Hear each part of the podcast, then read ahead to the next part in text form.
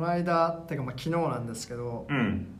なんか服を買いに行ったんですね。はいはいまあ映画を見終わったついでに、まあ、ショッピングモールをちょっとふらふらうん。歩いて、うん。なんかもう服見るぐらいかなと思ったけど、うん。うん俺結構推しに弱いからなんか店員さんに話しかけられたらちょっと断れなくてなんかいろいろこう、うんこれ着てみませんかとか、うん。こういうのもありますよみたいな言ったら、あーってなっちゃって なんかもうそのままこういろいろこう、うん。なんかもうなされるままにはいやってたんですけど、うん。そこでなんかまあちょっとなんか、うん。結構店員さんが、うん。まあちょっと年上の女の人みたいな感じで、うん。なんか結構こう俺にいろいろ話してきた時にまあいろいろう今日は何されてきたんですかみたいな話をしてて、うん。で「あ映画を見てきました」っつって「うんえどんなやつですか?」っつって「スーサイドスクワットってやつなんですけど」って言って、はいはい。まうんあ軽くなんかまあ DC コミックのスーパーマンとかのうん。シリーズですみたいなこと言ったら、うん。その人なんか知らなかったっぽくて「へえ結構マイナーな映画とか好きなんですね」って言われて。うん。いやまあ別にいいんだけどさ、うん。でプラス実際マイナーな映画も好きですよね。でプラスでもそこでちょっと思ったのがなんか、うんその後に言われたことが「あうん。今だったら結構ワイルドスピードとか見てるお客さんいらっしゃいますよ」って言われて「あそうなんだ。あ」ー。でもワイルドスピードとかあんま見なさそうですよねって言われた。んですワイルドスピードを見なさそうってどういうことなんだろうってちょっと俺は思って。あどういうことですか？ーワイルドスピード見なさそうだよ角田は。うん。なさそう。実際見てないしね。うん。まあ見てないけど、うん。うん。山下みたいのはワイルドスピード見てそうじゃん。あうん見てまあす。そうなんだ。うん。新しいのは見れてないけどまあだ見に行きたいなと思ってます。ワイルドスピード顔なんじゃない？ワイルドスピード側なの米山はどうか俺どう？ワイルドスピード見てそう。な 見てるって言われてもうん。おかしくはないけど見てなさ見てそうなさそうだ。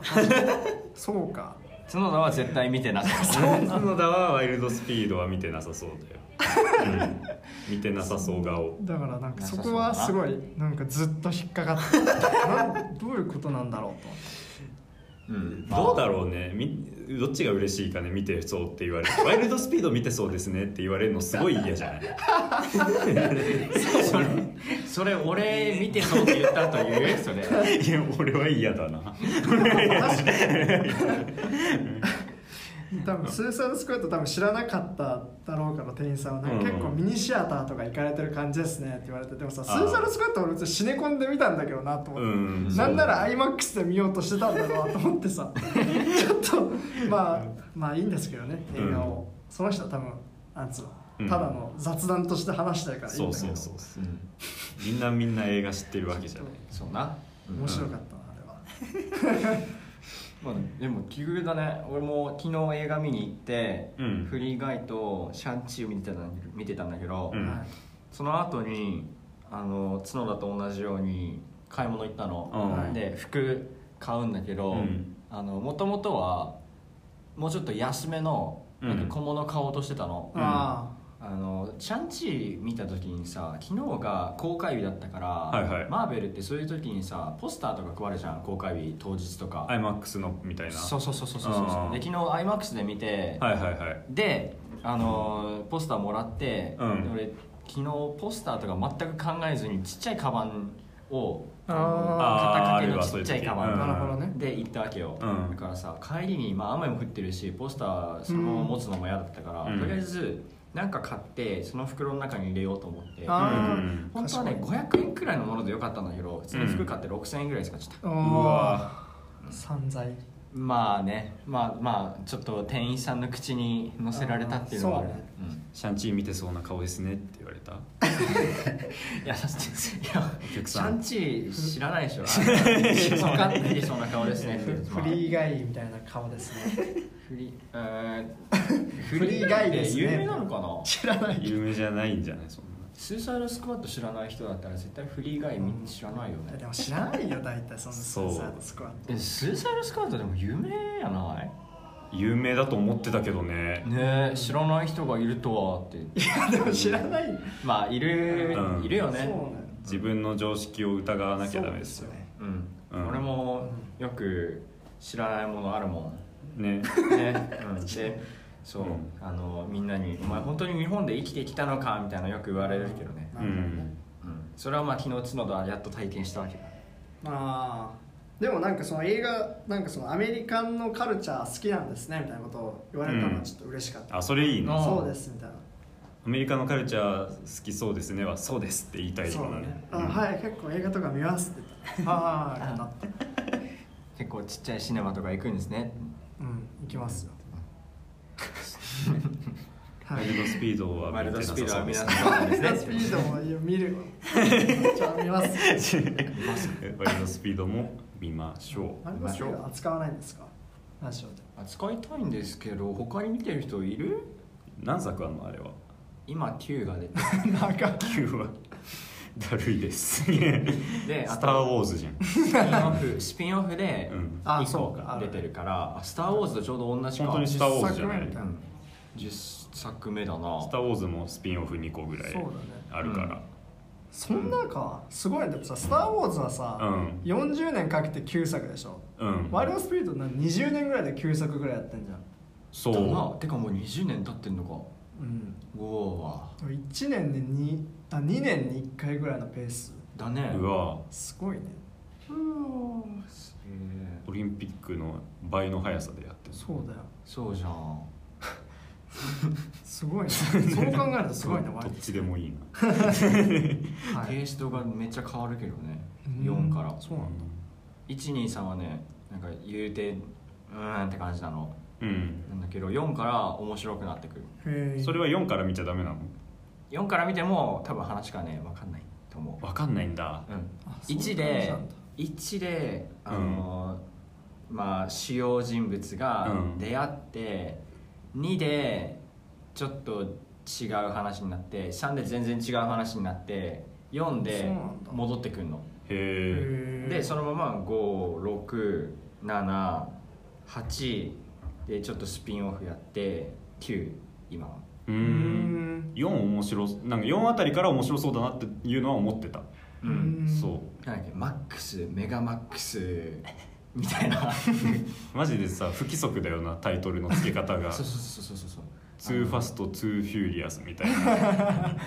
そう。2はさまあいいんだよ。うん。2ファストとかなんだけど、うん。あのー、7とかになってくるとさファスト7とかファスト8とかあにあなっちゃうあフューリアスがなくなるんだ。あそへう。なんかもうぐちゃぐちゃ現代は。怖いね。放題はちゃんとなんだっけ？あのワイルドスピードって必ずつくえじゃん。ああなるほどね。うん。むあの元々のやつはつかないからファストの、うん。フューリアス日までいかない。本でさえ俺は割と混乱してるけど。マックスメガマックスあたり。今回のなんてタイトル？なんジェットブレイク。前回8がアイスブレイク。上バカだアがつイスブレイけてるな打ち解ける映画なのかな。うちあしそう二重の意味があって打ちさ解けって。打ち話し始める人がいる打ち解けるではないんだな。アイスブレイク。するやってい話しきましょう始めるってわけじゃないレクリエーション本当にねアイスをブレイクして雑談るから始まるみたいな。そう感じかなアイスブレイクできたということはいではい。やりますかはい次はじゃあジェットブレイクいきますか。はい、はい。は い適当になっちゃっ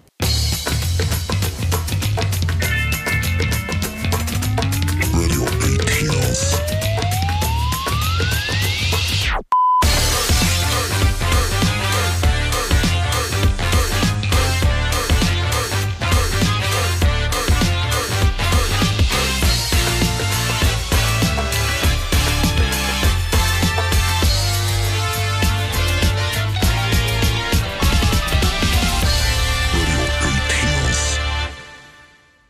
改めましてこんにちは。こんにちは。この番組は大学生4人が映画について話すラジオです。メンバーは？私 Shut Up Crime 角田と。私 The Suicide Squad 山下と。いやもう米山です。お願いします。なくなっちゃった。二通りしかない。はい、ということで今回取り上げる作品が「ザ・スーサイド・スクワッド極悪党集結」です。なんだそれ一体では作品紹介お願いしますはい、えーっと2021年のアメリカ映画、DC コミックスの悪役たちによって結成された特殊部隊特殊部隊スーサイドスクワットが原型と引き換えに過酷なミッションに挑む姿を描く、うん。監督は、えーっとマーベルの「ガーディアンズ・オブ・ギャラクシー」シリーズも手掛けたジェームズ・ガンはい。出演はイドリス・エルバマーゴット・ロビージョン・シナーらとなっております。なるほどということで、えースーサイドスクワッドってちょっと前に1個映画があったあけどそうだね、うん。うん、それとはまた別。はいはいはい。これは続編。続編なの？続編なの？続編じゃないみたいなことになってなかった？なんかいろんな説がネットを見た時に飛び交ってたんですけど。へえリブートではないしうん。続編でもないみたいな。ハーレークイーンはマーゴット・ロビーが続投してるからね。そうね。で他にもなんか同じキャラが一応出てたりしてるんだっけ？序盤に。うん、うん。序盤に出てる。それがちょっとなんか皮肉っぽく使われてんじゃないかなみたいな思ってたんだけど。なるほどね。でもあのなんだっけ？ビオラ・デイブスも同じだったしあの司令官側の、ああ、でアマンダ1でオーラはめちゃくちゃ長かった説明もさ30秒くらいに短くなって さすがジェームズ・ガンみたいな。さあじゃあどんな感じだったか一人ずつ雑談を聞いていこうと思います。まずはい角田、いやー面白かったですね。確か言いようがないんですけどうん。まあジェームズ・ガンやりたい放題やってんなって感じだったし まあいろんな意味でちょっとすげえうん。アメコミ DC コミックスの何ワーナーブラザーズが出してるすごいこうあのビッグバジェットでここまで 攻めるかっていう意味でいろんな意味で俺は結構うんおーって感じでしたね。うん。いやとっても最高だったと思います。はい。はい。山下は？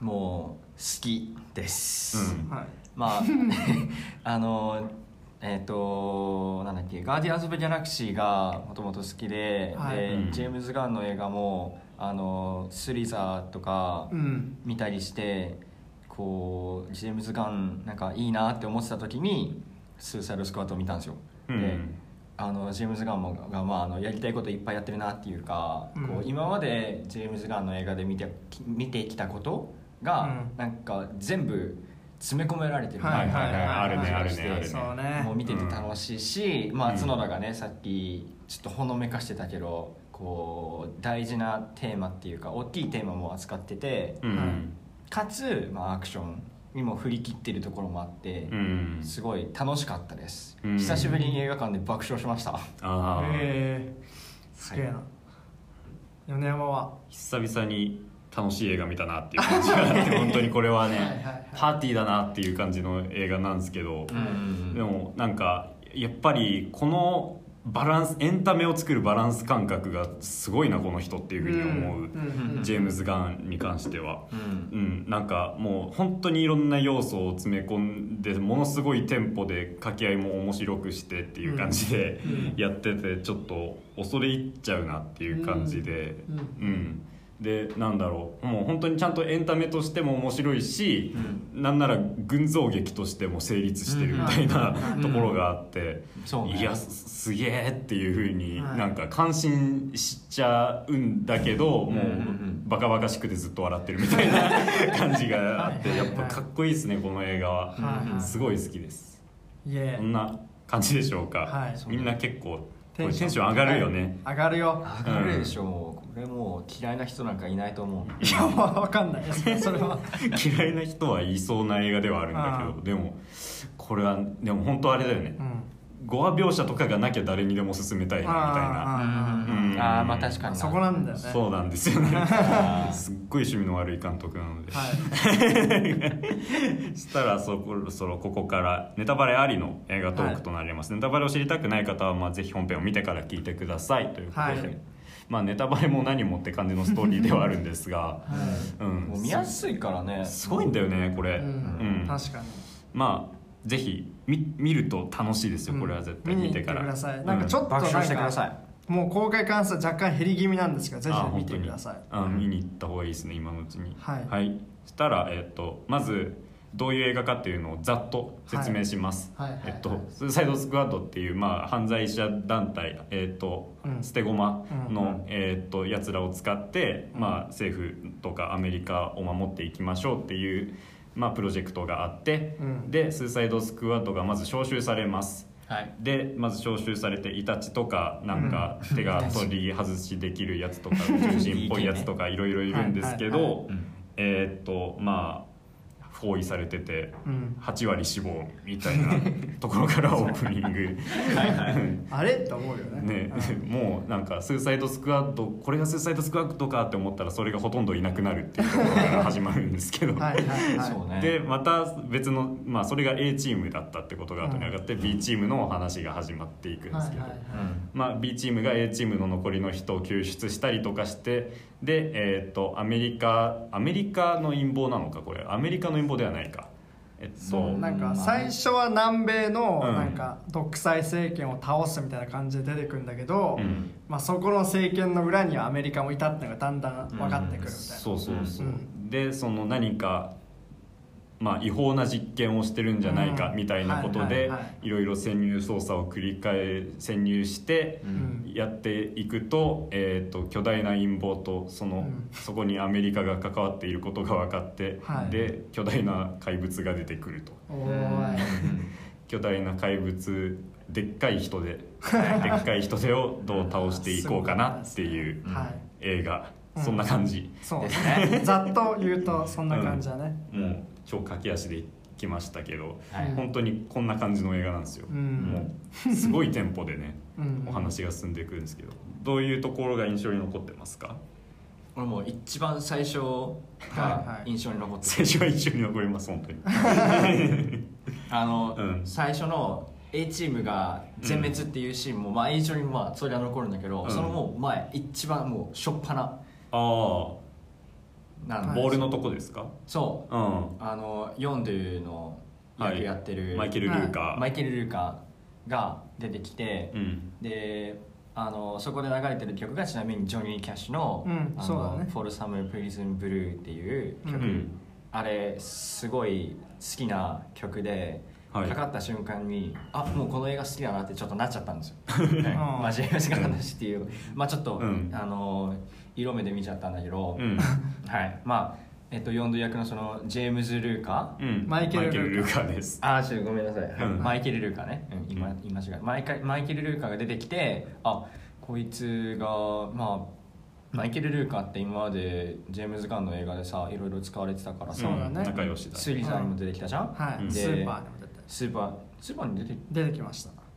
出てきたか。はい。と、うん。えっとジェあガーディアンズ・オブ・ギャラクシうん、ーうん。にも出てきたし、あまた出てきてくんなって思って、うん。で A チームに入りますと、うん。A チームが壊滅して 逃げ出す。逃げ出すっていうところがもう えそんな使い方しちゃうのっていう。あ素晴らしかったね。はいはいはいはいぶっ飛んでてうん。よかった。あの楽しかった。うん、やることやり放題っていうか なんか開始5分でマイイケル・ルーカーの頭飛ぶ映画ないもん。ね。開始5分あのウィーゼルって言ったじゃんイタチ。はいはいはい。あいあいつも好きだわ。あああ歴史。あ泳げない。うん、泳げ泳げるか確認したのかとか確認してないのかみたいな話してて、うん。うん。死んじゃうっていう。うん。っていうところから、まあ、好きで。うん。最初そんなノリから入んじゃん、うん。であのもともとジェームズ・ガンってその一番最初にやつあ一番最初じゃないか。あのブレイクしたのがさ「あのガーディアンズ・オブ・ギャラクシー」ってマーベルの映画じゃん、そうだうん。であの3あん？ガーディアンズ・オブ・ギャラクシー12やって、うん。でちょっとマーベル側と揉めて、うん。3をやるっていう時に一回降ろされて、うん。で DC に引っこ抜かれたじゃん、そうそう。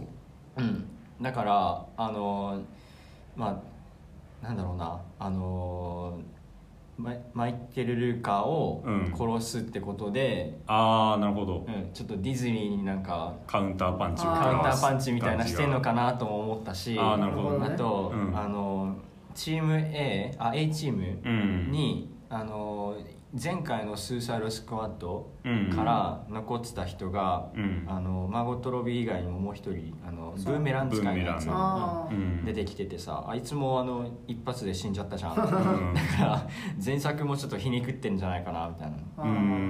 思って見てました。なるほど。うん。あのウィーゼルってキャラゲ漫画にもいるんですか？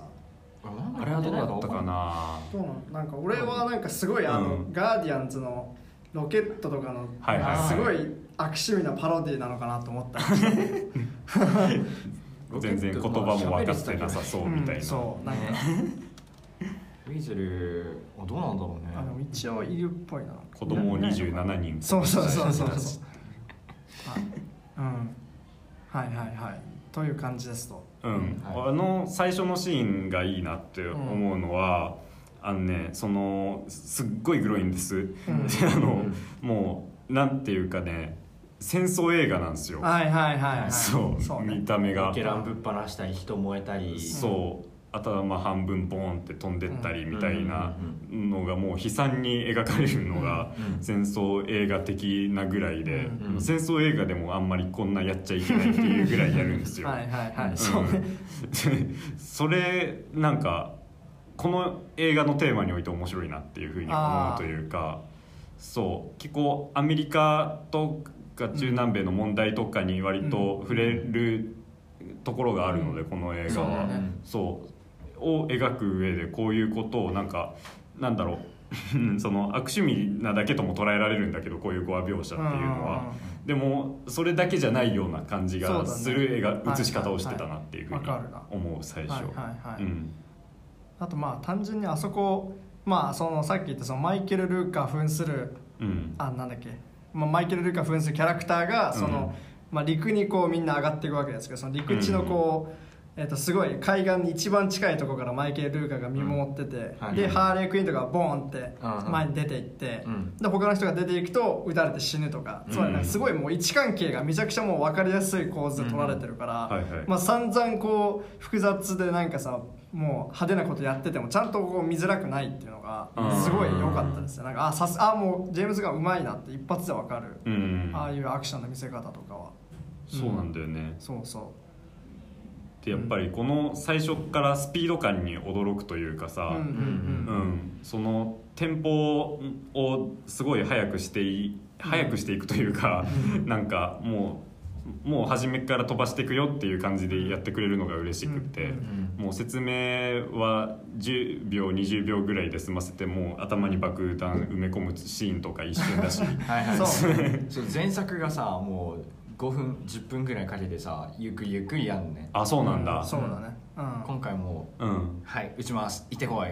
うん。で逃げたら殺すからなってうん。言うだけだから、うん。うん。もう見やすいんだよね。分かりやすいし。そうねでなんかそのキャラクターの説明とかを前作はだそれこそなんか、うん。一個一個その、ん。ごなんつうの前日談をわざわざ取ってやってたんだけど、ジェームズ・ガンはもうそれじゃなくてその、なセリフなりアクションそれこそアクションで見せられるっていう、うん。その力量はやっぱすごいなって思うし、そうそうそうそう、うん。なんかこの初めに A チームが8割死亡するみたいなところから始まるけど、この A チームのメンバーも含めて B チームとかはもちろんね、うん。含めてすっごいたくさん登場人物がいるけど、みんなの群像劇として成立しちゃってるというか、うん。本当一人一人がすげえ印象に残るんだよ、それがやっぱすごいしそのジェームズ・ガンの優しさを感じるなって思うんだようん。ねそのジェームズ・ガンがそのマーベルでやったのはあのなんだっけそのガーディアンズ・オブ・ギャラクシーってそもそもコミックで全く人気のなかったキャラクターたちで、あそう。あれが映画化してブレイクしたことでやっぱりあのキャラクターたちは報われて今またゲームになるとかって話もあるぐらいなんで、うん。そう。そういうふうになんかもう目立ってないキャラクターたちを拾い上げて、うん。で最大限見せるっていうのを、うん。この人数やっちゃうっていうところがうん。もう恐ろしいなっていうふうになるほどね。思いますね。はいはいはいうん、そうね。うん。あとはそうだな。この語話描写とかってマーベルじゃできなかったよねっていうふうに思うよね。確かにな、うん。確かに子供向けだもん子供向けみたいな感じがあるもんね。仮にもディズニー参加になってしまったマーベルではもうできないことをこっちでやってるなっていう感じがして、ね。うん。これちょっとなんか俺 DC 今まで気にしてなかったんだけど、うん。見た方がいいなっていうふうに思っちゃった、ね。あれを見て、うん。うん。まあな確かにな、うん。なんかそうね。結構 DC はだそれこそそのマーベルが最初のアベンジャーズとか出てきた頃は DC はすごいあのなんかザック・スナイダーとかノはいはい。ーランが主導でやってて、まあ、すごいこう暗くて大人向けみたいなのやってたのがちょっとこうまああの賛否分かれてたんですけど最近はもうどんどんこうあのそれこそなんかホラー畑から作家を持ってきて、その人いきなりシャザムとかにやらせたりして、うん。なんかこうどんどんあの好き勝手やらせることが増えてきてる感じがあって、なるほどね。そうそこが、まあ、もちろんマーベルも作家性強い監督が多いんだけど、うん。なんか DC もマーベルにはできないような暴れ方をちゃんとやってるから、うん。どんどうん。ん。うん、DC 変わってきてるよねってきてるなって感じはある。そううん。アクアマンとかもそうだったんだ。っそうだね。けジェームズ・ワンだそうそうあ、うん。そうだね。確かに、はいはいはい。あのー資料館。資料館。はいはい。シリーズの。うん。あとバイオレットスピードのセブン。あそうなんだ。うん。へえもうみたいなね。DC そうね。俺 DC 初めて見たのこれだったんだけどあそうなんそうなんだ、あ他と一応つながってはいいのかな？うん。まあでもこれだけ見ただけでわかんないか。うん。ハーレークイーンの成長みたいなのは、うん。ちょっとはね見れる。あ本当に。スーサイドスクワット1では、えっと、ハーレークイーンはジョーカーと付き合ってて、うん。ハーレークイーンのあの洋服なんだっけジャケットのうん。後ろにジョーカーの所有物みたいなの書いてああったんだけど、うん。今回のハーレークイーンの服はなんて書いてあったんだっけ？ちょっと忘れちゃったんだけどなんか自分のやりたいことをやるみたいな。なんかうん。リブファストダイスローって書いてあったかかな、うな？うん。んうん。うんうん。まあ特にあのジョーカー要素なくて、うん。うんうんうん。なんかハーレークイーンがうんジョーカーから独立してるっていうのがちゃんと分かる、ううん。んでハーレークイーンが独立するあ独立っていうか自立するっていうのはハーレークイーンのあの映画でやるから、うん。映画でやってるから、うんそれがちゃんと受け継がれてるっていうのは、うん。うん、見れた。うん。一応つながってはいる。なるほどね。うん。ちょっと気になりました。うん。でも確かにそうね。うん。なんかあとそういうまあそのハーレークイーンのさ、うん。話とかもそうだけど割とめちゃくちゃ今の時代的にも攻めてる映画かなと思ったりもしましてはい。そうね。うん、なんかすごいまたちょっと話が長くなるんですけど、うん。なんかまあそのさっきも話したようにその要はスクワットたちがその南米のうん独裁国家みたいなところに潜入させられて、はいはい。まあ、そこで独裁国家を倒すみたいなそういう名目なんですけど、うん。そこのその国家のやってることには実はアメリカっていう背後があって、うん。で、まあ、つまりまあアメリカという国がめちゃくちゃ介入してたってことが分かって、でうん。それを経てまあピースメーカーとうん。なんだっけ、はい。リック・フラッグが対立したりとかすると思うんですけど、うん。そのなんかこれはなんかこの展開ですごい俺驚いてマジでと思ったんだけど、うん。あこんな話になってくんだっていうのがうん。あって、で俺なんならこれすごい近い作品として全然関係ない映画なんですけど、うん。テイラー・シェルダンっていう脚本家がいて、はいはい。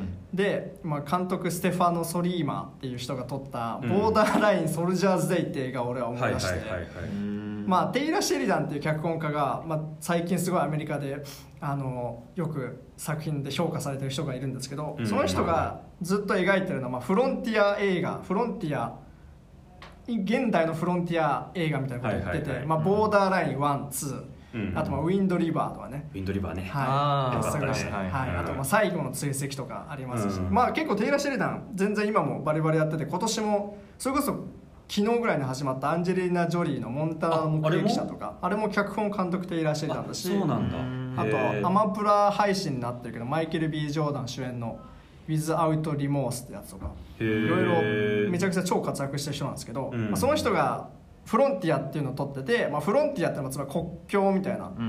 うん。でまあボーダーラインだったらメキシコとアメリカだし、まあ、ウィンドリバーだったらあれアラスカかどっか、まうん。あ、すごい北の方で、うん。でそこで生きる、まあ、普通の人たちの話なんだけどそこからこう浮かび上がってくるアメリカという国家の構造的な暴力とか、構造的不平等みたいな、うん。でボーダーラインソルジャーズ・デイはまさにそれでメキシコの麻薬カルテルを潰すって名目でそのうん。特殊部隊が行くんだけど、うん。まあそこにあのアメリカという国家がバリバリそこにこうなんか関与してたってことが分かって、うん。したらそれの隠蔽のためにそのメキシコに潜入した特殊部隊はこう国家からもう通信を切られちゃってそのすごい危険な地域を自力で生き延びなきゃいけなくなるっていう話になってて結構今回とすごい同じ話だなと思ってて。うん。でつまりそのなんつうのかな。あのアメリカ、まあ、ヤンキー・ドゥードゥル・ダンディって言葉が一瞬出てきた通り、うん。ヤンキーっていう言葉があってそれはまあアメリカを結構北アメリカを指すなんか別称みたいな感じで出てくるんですが、つまりまあそのアメリカの超大国としての暴力と、まあ、その雑処理を払わされるうん。ならず者たちのもう物理的な暴力みたいな。ううんん。なんかそのなんつうのかな。あのなんつうのかな。その大国のアメリカと、まあ、市政の人々みたいなそういう対比みたいな、まあ、それこそなんか消耗品的なあの人々と言ってもいいかもしれないけど、はい。そこの対比にどんどん入っていくのが俺はすごいなと思ってなんかこれ、うん。でもそれこそ現そういう問題は現在でもバリバリあるじゃないですか。なんかアメリカがどっかの国に介入して大変なことになるってね、うん。それこそ今現代もう最近のニュースとかでも起こってることだけど、うん。そこにまあなんつうのかなどこまでジェームズ・ガンが意図してるかわかんないけどそこまで描くのはすごいなと思いました。ね、うん。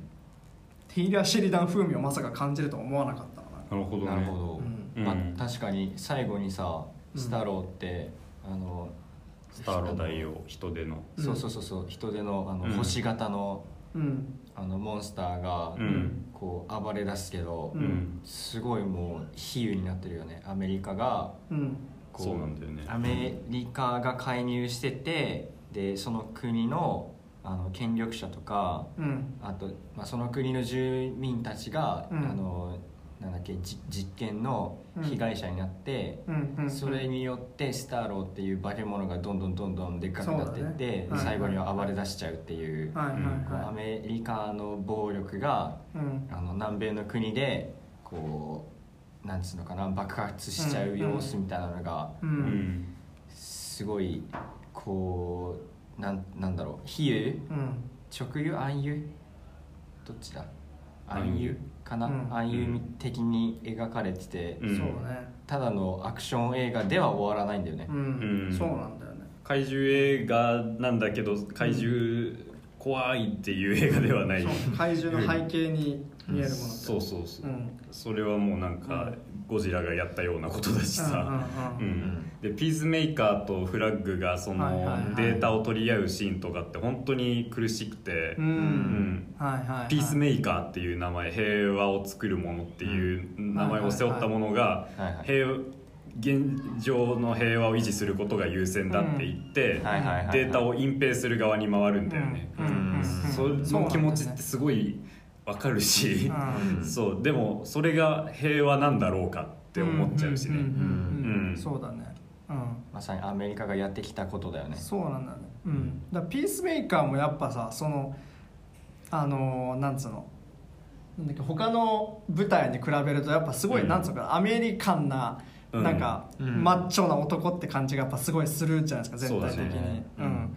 でそう。ででも同時に彼はまあ一応刑務所に入ってるような人でもあってつまりなんかすごいこうなんか歪んだアメリカ的価値観の体現者なのかなとか思ったりもして、うんそう。だから彼がね確かにそのリック・フラッグとの下りですごい暴走するのは、ううん。んでしかもあの一連の描写ももう本当ジェームズ・ガンめちゃくちゃうまいなって思うしねなんか、うん、そのリック・フラッグとの対決も見せつつ、ん。それをしかもちゃんとそのピースメーカーがかぶっているその、うん。なんだマスクっていうか、はい。仮面。そうそうそう、うん。あれ越しに見せるっていうのがやっぱさね、やっぱすごいなんかわかるじゃないですか。なんかそね。こに反映されてるものみたいな感じがあうんってでニック・フラッグを殺してしまってあのピースメーカーがその奪おうとしていたデータがその、えっと、そこの近くにいたラットキャッチャーの手に渡る瞬間はちゃんとこの。あのなんか格子越しになっててそこの断絶がちゃんと浮かび上がり、で今度はピースメーカーがラットキャッチャーを襲いかかるとそこにこうダーンって出てきたあの、うん。なんだっけあのイドリス・エルバ扮するえっえっととブロブラッドスポーブラッドスポートが上の階からどんどん降りてきてそこでちょうど向かい合うあそこのもう対決のシーンとかもマジで素晴らしいし、うん。でその決着がつくのはちゃんと伏線になってるじゃないですかつまりそのうん。派手か地味かどっちかっていうことが、ね？っていうなんかそう、うん。この一連もう本当になんかクライマックスの盛り上げとしてすごい正しい演出をうん。次々と繰り出すすごいシーンだなと思いましたよね、うん、うん。はいはそういいやマジでいいいやすごいなと思ったしね。う、うん。んはいはい。でこういうことなんだろうな。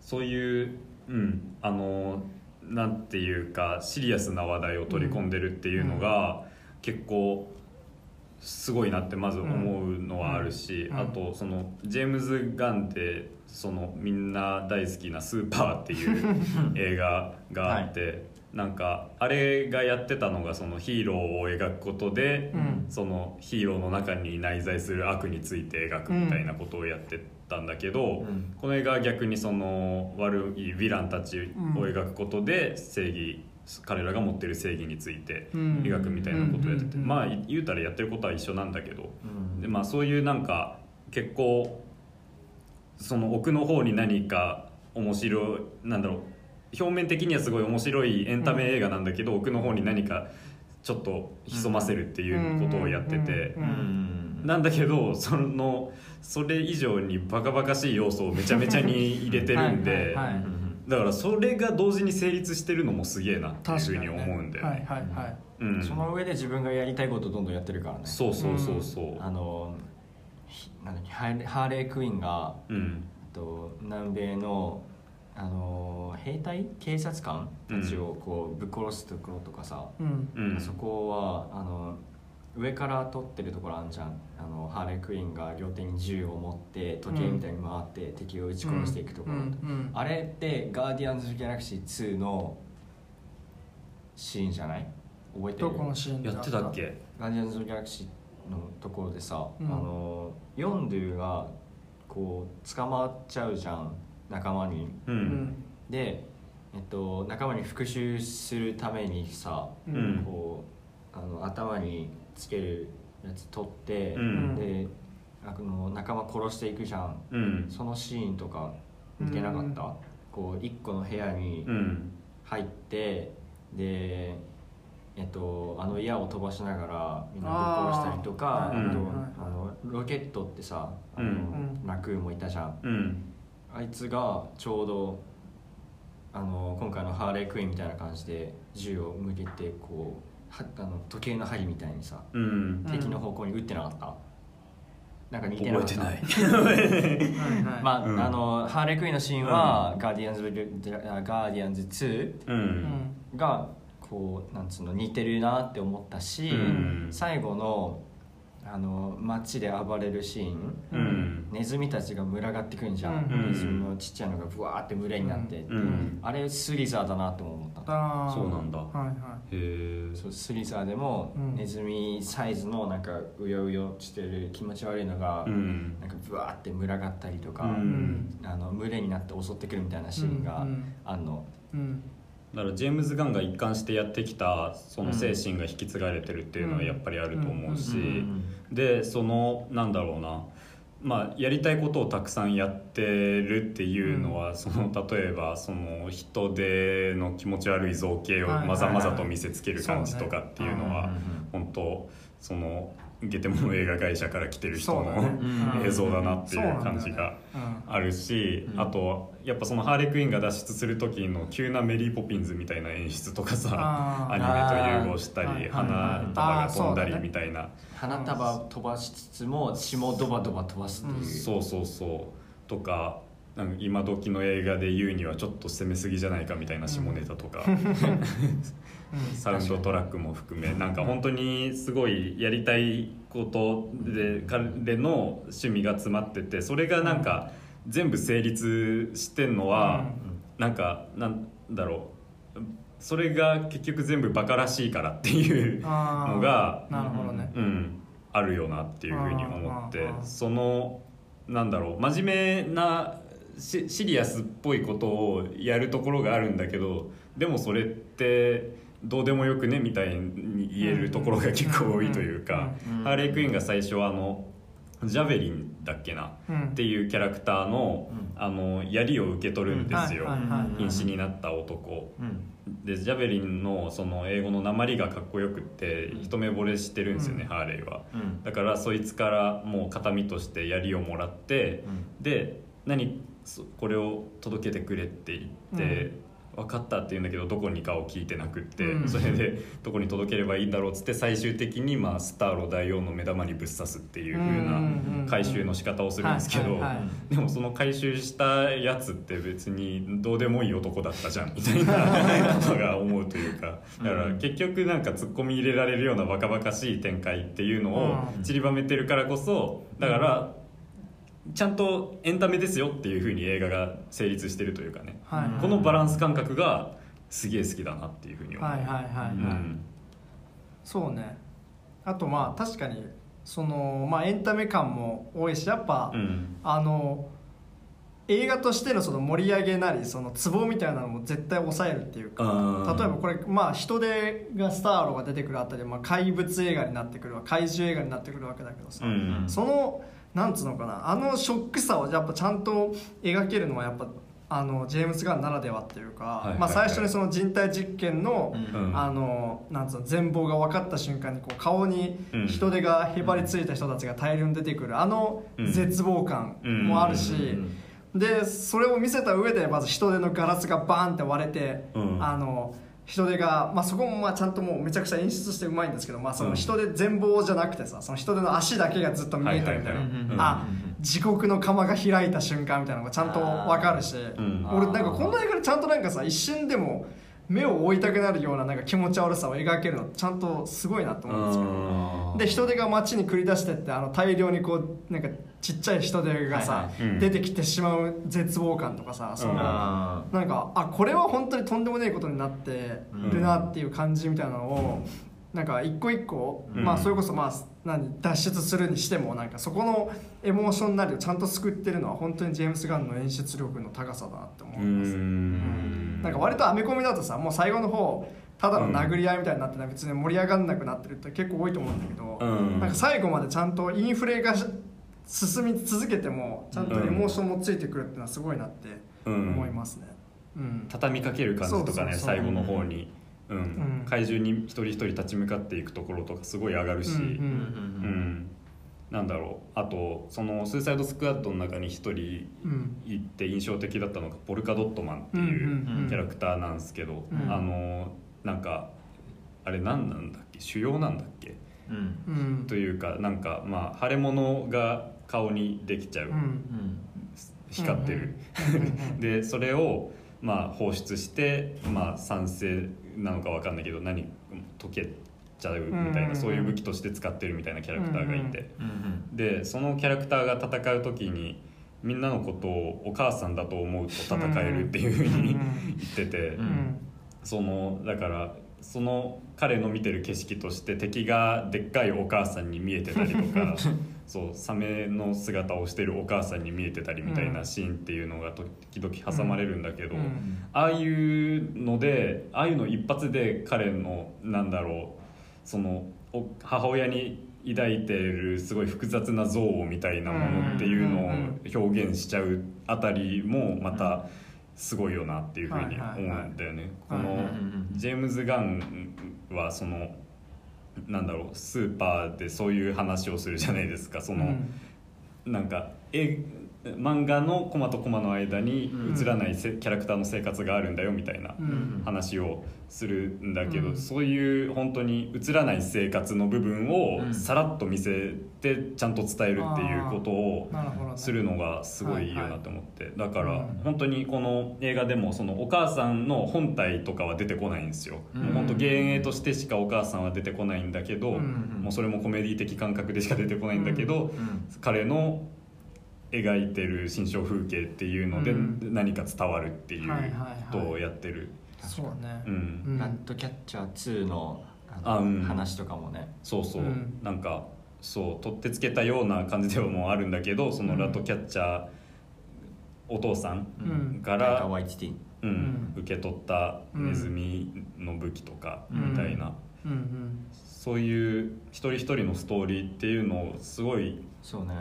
なるほどね。入れ込むんだよね。う、ん。七上の話とかね。あ七上の友達の話とかもそうだしブラッドスポートのうん。最初の面会のシーンに関してもそうだよね、うん。その血のつながって血の血はつながってるのか。の娘もなんか感動してるつもりだけど、うん。娘を助けるためにこのうん。仕事をしてるみたいなうん。ところとか、そうなんだよね、うん。そう。でそこがやっぱさそのつまり最初は、えっと、ブラッドスポーツは完全にその娘を人質に取られたからこの作戦をやるってわけで、まあ、うんこの人たちはみんな基本ヴィランなわけだからその正義感とか何もなくて、うん。そのなんかとりあえずやれって言われたからやるって感じなんだけど、うん。それが最後にその。えっと、ビオラ・デイビス扮するウォーラーの指令を破るシーン、でどういうシーンかっていうとその、まあえっとまあ、さっき言ったピースメーカーたちが、うん。まあ、隠蔽していたそのアメリカの介入して、その人体経過が大変なことになったっていう事実があってそれをピースメーカーたちは隠蔽しようとするんだけど、まあ、いろいろあって。でそこで人手がバッて動き出しちゃって大変なことになったってなった時に、もうあのえっとなんだっけあのブラッドスポーツたちの任務はそこで終わってるわけ一応。そね。しあの人体実験の首謀者を倒したから、うん。なんだけどそうじゃなくてでもでそこで帰れって言われるんだけどそこ帰らないでもう一回その人手に立ち向かうっていう、うん。あそこでだからつまりそこ今までずっとヴィランとしてうん。正義感もなく、うん。あの金稼げて自分さえ良ければって感じだったやつがついにこう利他的な行動を取り始めるっていう、うん。なんかそのなんつうのかな、まあ、それこそあのスーパーでもやっぱそういうテーマがあってつまりその、ヒーローのっていう存在がもし本当にいたら、うん。そいつはただのやばいやつで人のことをぶっ殺す、なんか超悪いやつになれかねないんだけど、うん。そこでも、ね、だスーパー見た人だったら覚えてると思いますけど「万引きは悪だろうが」っていうすごいいいセリフがあるんですけど、うん。だそれと同じでこれもだからそこでも最後に残るなんか、うん。そのやらなきゃいけないことみたいなものを見つける瞬間の感動みたいなのが、うん。そうやっぱそこを逃さないし、うん。でやっぱ、うん、あそこでこう横並びになって歩くじゃないですか3人が、うん。あ3人もうちょっといたけど、うん。そう。その横並びに歩くっていうのはもうえ、まあ、映画だとよく出てくるますけどそれがちゃんとこの1回目のその A チームが歩く下りであるしああそうだそうでね B チームがこう歩く下りでもあって、うん。で最後に3回目でそうダメ押し的にやるっていう、うん。もうはいはい。なんか前振りもちゃんと聞いてるしもう全部うまいですね、とにかく。うん。うんうんそうなそう。まあちょっとすあのそこで物申したいことがひ一個あって。何ですか？あのうん。最近のあのアメコミっていうか、うん。こういうアクション映画って、うん。まあ、マーベルとか DC だけかもこの映画だけかもしれないんだけど、うん。あの完全な悪役がうん。人間じゃなくなってるっていうか、うん。はあううんん。あのはいはいはい。サノスとかってこと？うん、まあうんサノスもそうなんだけどさ、ううん。んあの今回はさうん。もともとは設定ヴィランたちが、うん。悪者たちがうん。立ち上がりますっていううん。設定じゃん、うん。でヒーローになりますって、であのこういうまあ映画とか物語の作り上、うん。あのこういうキャラクターあのメインの,、あのキャラクターたちをこう、あの観客に好きになってもらわないといけないからだからいいやつとかうん。で見せようとするじゃんっていう。あの悪いやつは悪いやつなんだけど、うん。こう虐げられてたから悪くなっちゃったみたいな。う、ん。うんうんあのもともとそいつが悪いんじゃなくてそいつを悪にしたのがああ社会だよとか社会っていうののが悪いんだよっていううん。はいはい。方向によく結びつけてないかなって思って。うんああうんで今回もさ、うん。敵はあのー最後はあのスタロスタロっていうさ、うん。こうモンスターになるわけじゃん。人間じゃない、うん。まあ、一応アメリカっていうものを象徴はしてるんだけどさ、うん。だからあの最近のこういう映画って敵が人間じゃなくて、うん。こういうモンスターとかになってるなっていうのが、うん。なんかあのーよく思っちゃうんだよね、昨日え昨日見たちょっとシャンチーっていうのも、まあ、そういう節がある。あそうなんだ。それはどう思う？それは単にそういう指摘があるよってこと？うん。まあ、うん。あのーモンスターばっかじゃね？そ最近みたいなこと？れそうモンスターばっかっていうのはうん。まあちょっとなーって思いつつも、うん。こうあのー人間はさこう、うん。完全に悪な人とかってあんまこう、うん。いない。いないわけじゃん、うん。まあ、素晴らしき世界でもさ、うん。まあ、いあの言ってたっちゃ言ってたんだけど、うん。まあ、そういう人は少ないわけで、うん。あの悪になるとしたらもともと善だったけど、ううん。悪くなったっていう理由があるっていうか、うん。うん。悪くしてしまったものが多いねうん。うん。っていうのがあの多いなって最近思ってます、なるほどあなんかこの俺はその人でかい人手っていうのを最後の敵に置いたのはすげえこの映画においていいなって思うんだけど、うん。そのなんだろう「ザ・スーサイド・スクワット」っていうヴィラン軍団悪者軍団の映画において、そのなんだろうまあスターロってもう善悪とかを超越している存在じゃないですか結構、うん征服者ではあるんだけど、そうもう宇宙には善も悪もないんで。うん。う。ん。そうっていうやつが来ててだでもそいつが今自分の地球を今踏み荒らしてるからうん。戦わなきゃっていううん。使命感を感じるっていうのは、うん。その納得のいくものだし、うん。だからその、うん。そうだね。すそう。でスーサイドスクワッドがその、まあ、正義感に駆られて戦い出すっていうところは、うん。まあなんかそうなっちゃうのかって思う人もいるかもしれないもしかしたら、うんうん。なんかそのわあ悪に振り切っててほしかったなみたいな人とかも、なんか悪いからこそ助けるとかでもよかったんじゃないかなっていう人も結構いるかもしれないけど逆にそのまっすぐさがうん。うん新しかったかなっていうふうに思うというか、ううん。んなんかやっぱ理屈を超えたところにあるでもでもこうしないとっていうところうんの熱さっていうのがやっぱり好きかな俺は。そうね。うん。確かに。スーパーのその万引き枠だろうがっていうのと一緒だと思うんだよはいはいはいね。うん。うん。そうね。でしかもまあジェームズ・ガンにで言うんだったら、その言っちゃえばそのなんつうのかな。その正義という大義名分的なものが出てきたことをうん。描きつつも、まあ、それこそスーパーで繰り返し描いたようなその結果が必ず伴う暴力ってものを必ず描いてて、うん。だからそう考えると、まあ、さっき米山もなんかね語話描写は単に語話描写だけじゃないみたいな話をしてたけど、うん。俺はやっぱそこにテーマがやっぱ見えちゃってそのうん要は、まあすごいね血が噴き出したりとかうん。獅子がもげたりとか、うん。すごい悪趣味だけどそのなんつうのかなそのすごいそのまあそれこそ超大国の暴力と対比されることによって浮かび上がるその市政の人間たちがそのむき出しの暴力を振るう感じ、その、はいはい。なんかそこで暴力を振るわれた瞬間の人間っていうのは生前どんなやつだったとか、うん。その人のなんか属性とか何も関係なく一気に物になってしまう感じみたいな、うん。まああのリック・フラッグが死ぬ瞬間のあの描写とかもそうですけど、うん。そう。でで暴力を振るってそういう必ず無慈悲な結果が返ってくるっていう、うん。なんかそのなんつうのかなシビアな視点っていうのが必ずあって、うん。でなんならその視点においてはもうどんな人間も関係ないから、うん。どんな人種でもどんな性別でもどんなセクシュアリティでも必ず人間は死んだら物になるっていう、うん。なんかその哲学みたいなものは、うん。なんか、まあ、スーパーとかでも描いてたけどジェームズ・ガンの一貫したところであるから、単にこのクライマックスで、うん。そのなんかちょっとこう良きことげな話になったとしても、うん。そのなんかそういう暴力感のもとに作ってる人って考えるとなんか最後までずっと見れるなってのがあって、はいはいはいはあそうそう。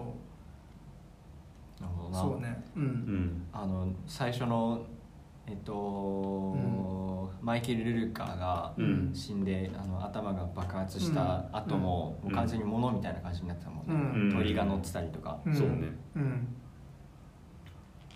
確かに言われてみれば、うん。そう。かもそうねだ。からスーパーにおける、まあ、エレン・ペイジ、まあ、エリオット・ペイジ扮するキャラクターが最後にたどる末路とかもうん。そうじゃないですか、うん。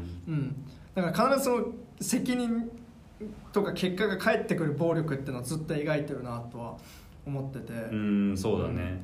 あうん。確かまああの一番上の指令うんうん。も、あのまあ、暴力っつうかなんか殴られはしてたもんね、うん。うん。うんうんそうだからこの、うん、そこのやっぱりバランスすげえよなっていうふうに思うというか、そのこの映画が始まる最初にえっと、なんかスタッフロールみたいな感じでもううん。登場人物紹介を死体で済ませていくシーンがあるんですけど。はいこうやって死んでるこいつはこういう名前ですよみたいなうん。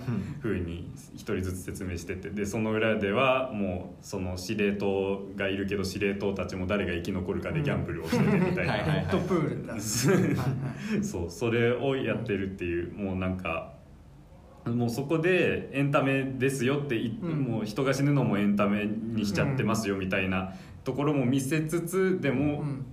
やっぱ戦場を見るとそうだよねっていうふうに、そこをなんかだから出るとこ出て引くとこ引いてる感じっていう,、ん。そうだね。確かにそそう。うそう。そをそこをうまいことやるよねっていうのが、そううん。そうね。うん。うん。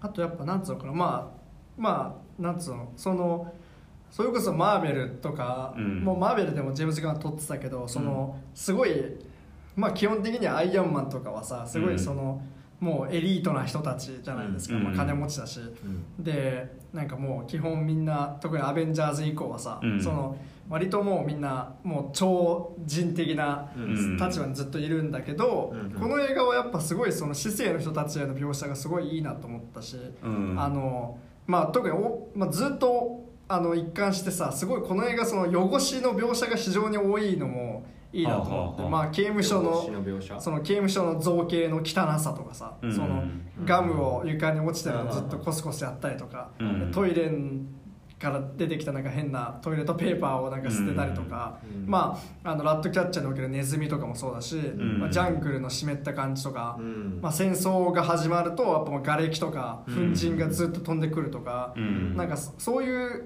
なんか描写、まあ、スーサルスクワットっていう舞台の性質としても合ってるしなんかそこのうん。視点みたいなのをずっと欠かさないのはやっぱジェームズ・ガンいいなと思ったし、うん。そう。あとなんかこれもちっちゃいとこだけどその要は南米の独裁国家ってまあアメリカの映画でずっとなんつうのなんか仮想敵みたいな感じでよく出てくるんだけど、うん。その南米の街に入ってくところでさ、はいはい。そのバスに乗ってみんなが移動しているところで見えるその南米の人たちのうん。普通の生活であるとか、うん。あの何酒場のあの感じとか、うん。あそこのなんつうのでまああそこちゃんとまあライティングにもこだわっててさ黄色とか赤とか黒ですごいこう、うん。なんか幻想的な感じに見せる、うん。うんあの視点とかを1個入れるか入れないかでだいぶ違うと思うんだけどジェームズ・ガンあそういうところの気を使ってる感じとかもめちゃくちゃうまいなと思ったし、うん。なんかでやっぱスーサルスクワットはそういう人たちじゃないですかその蔑まれてきたならず者たちの生き様としてあるから、うん。そのなんか全然こうもうああの滋賀にもかけられないような人々の生活とか、うん。そこの文化をすごいリスペクトしてるのはうん。素晴らしいなと思うね、そうそう。だからなんかドンパチやってるところがまあ最初と最後にあってだから途中のなんかバスでその姿勢を移動するシーンとかっていうのが結構たるいみたいな感覚もちょっと持っちゃうかもしれないんだけどうん。でもそこが決して無駄ではないしうんそこで姿勢を移すからこそ最後の姿勢が壊れていくシーンはすごい。効いてくるし。そうね、うんうん、ジすごいことをやってます。すごいなんか真摯な人だなってう感じがありますうん。すごいよね。こんなこんな映画なのに紳士だなって思うんだ。そうなんだよね。うん。うん、不思議だよね、うん、す すごいすごい人です。素晴らしいですね、うん。はい。ジェームズ・ガンはなんかどんな作品が好きですか？スーパーとかはどうでしたか？皆さん。スーパースーパー角田に勧められて見たのが もういつだっけな？俺も多分同じぐらいの時期だと思中う3か高1ぐらいの時に。見てると思うんだけど結構あれはうん衝撃受けたな。うん。なん食らかった。うん。ね。ちょっとまあ、あんま知名度高くないと思うんですけどすごい映画ですよあれすげえいい映画なんだよね。うん。うん。もう一回見てみたいな、うんまあ、キックアスの、まあ、裏返しみたいなその、うん。なんか普通の人がスーパーヒーローのコスチュームしてスーパーヒーローみたいなことをやるって映画なんだけど、うん。やっぱガーディアンズとかにも通じるようなテーマうん。をずっと描いてて。キックアスが先なんだっけ？そうだね。ああそれはすごいカウンターだよね。そ冴えない大学生がヒーローをやるっていううんキックアスっていう映画に対して、うん。もう冴えないおじさんが、う、うん、もう マスクかぶって、ね、レンチ持ってそう。割り込んでくる人殴るっていう映画を撮るっていう、うん。うん。そこもだからやっぱそのヒヒーローっていうのを現実にやったらどうなるかっていうのをすごく描いた上でそこで、っていうねなんかすごいスーパーはね結構名作です。ねうん。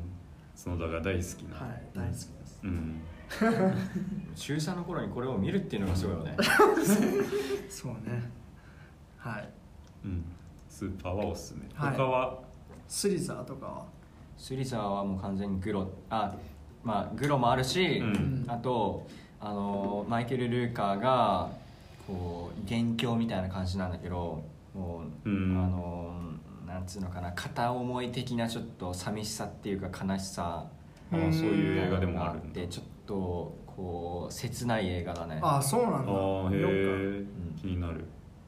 グロいんだけど、うん愛おしい。うん。んなるほどね。やっぱ移管してるなずっと。そうなんだね作風が。うん。ガーディアンズ1-2もねそうだね。うん。名作だと思います。うん。うん。なんで本当ジェームズ・ガン新作だったら絶対見に行ってほしいうんですね。これはす期待をだいぶ 超えてきたなっていうね。新作を見れた気がして。はいはい。うん。いや見たいなドラマやるんですよピースメーカーのドラマを。うんえ HBO で。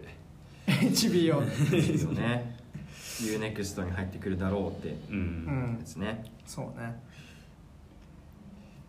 ピースメーカー監督ジェームズ・ガンってあるの？監督ジェームズ・ガンであそうなんやるやらしいです。だい。いじゃんもう。角田 UNEXT 入ってるから見れるじゃん。は いちょっと見ようか。いつまだ撮ってないのか？まだでしょ。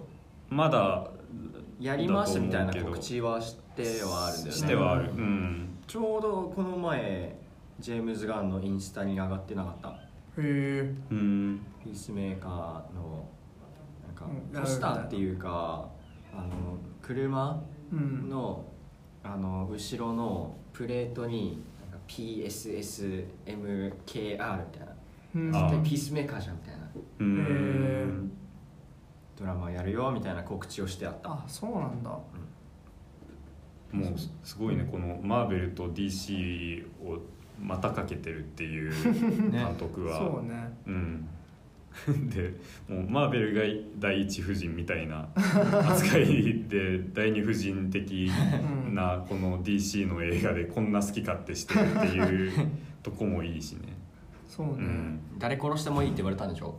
そう作る前に誰殺してもいいからザ・スーサイド・スクワットを作ってくれって言われたらしくて作った映画らしいです。そこでマイケル・ルーカー殺すっていうのがね 確かに。どう思ったんだろうねブーメランの人とか。うわーって思うよね。オファー来たけどって。あ来た、うん最初の10分で殺されるやんって、うん。思いやられますが気持ちが。ガーディアンズ3はやんのかなジェームズ・ガンが。ジェームズ・ガンがやることになりました。ジェームズが戻ってきて、うん。3やる前にあのディズニーが焦って取り戻戻したんだよなあそうそう一回捨てたのに。そうそうそう。うん。3やる前にねもう一個あんの。ホリデースペシャルみたいな、そうなんだ。うん、ちょっと短いやつらしいんだけど。ホリデースペシャルってなんかやるよね。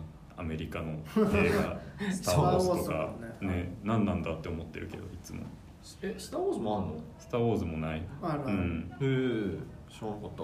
うん。ガーディアンズはないですよ。え？見たことはないですけど。見たことはない。うん。まあ、ガーディアンズはねあの3楽しみだね。楽しみなん、うん。楽しみっすね。これからのジェームズ・ガンに行きたいってことで。そうですね、うん。はい。えー何か話足りないこととかありますか？大丈夫そうかな。大丈夫そうですか、そしたら破壊映画としても楽しかったですね。そうね。ジャンル渡り歩いていく感じ。すげえ楽しかったビルがぶっ壊れるのはやっぱ気持ちいいね映画館で見ると、やっぱ映画館で見たいねね。これ。うなんん。そう本当にめっちゃ笑ったよねこの映画。うん。あの最後のうん。クライマックスで「あれはなんだ!」ってうん。ブラッドブラッドスポートが言ってうん。あれはお前の母親だ!」って。ううん。ん「あれはお前のママだ!」っつってたのかな、うん。あそこがあの吹いちゃった。はいはいはい、やっぱ映画館でみんなで笑いながら見るっていうのがね。うん。この中ですが、うん、やっていきたいことだと思います、人によってはちょっと一応気をつけた方がいいかもしれないからだから想像を超えるグロ描写ではあると思いますよなんか俺。うん。もうグログロが大丈夫スプラッタ大丈夫だったらうん。ぜひ、名作です。はい。はい。よかったです。そんな感じでしょうか。そんな感じでしょうか。はい。じゃあ、はい、エンディングに行きましょう。はいそれではエンディングです。この番組ではリスナーの皆様からのお便りを募集しております、うん。映画の感想番組を聞いて思ったことなど何でも構わないのでぜひ送ってきてください。はい。メールアドレスはラジオ 18s.film.gmail.com となっております18は数字です、またアットマークラジオ 18s という名前の番組のツイッターアカウントにはダイレクトメールや番組専用の Google アンケートフォームのリンクが用意されていますのでそちらからお便りを送っていただいても結構です。皆様からのお便りお待ちしております。お待ちしてます。イエハッシュタグラディオ18でツイートしていただけると公式アカウントがリツイートしますのでぜひ活用してみてください。ーうん。アットマークラジオ18というインスタグラムではサムネイルやラジオのショートバージョンも公開しております。またラジオ18のノートでは放送振り返りもしておりますのでそちらもチェックしてみてください。はい、あとごめん。ラジオ18で最近番外編というかあの雑談回もちょくちょく上がってるので、うん。まあ映画回以外もいろいろ充実してるのでぜひポッドキャスト欄をいっぱい見てね見てね、聞いてね。はい。ということでここまでのお相手は私角田と山下と米山でした。また次回。また次回。バイバーイ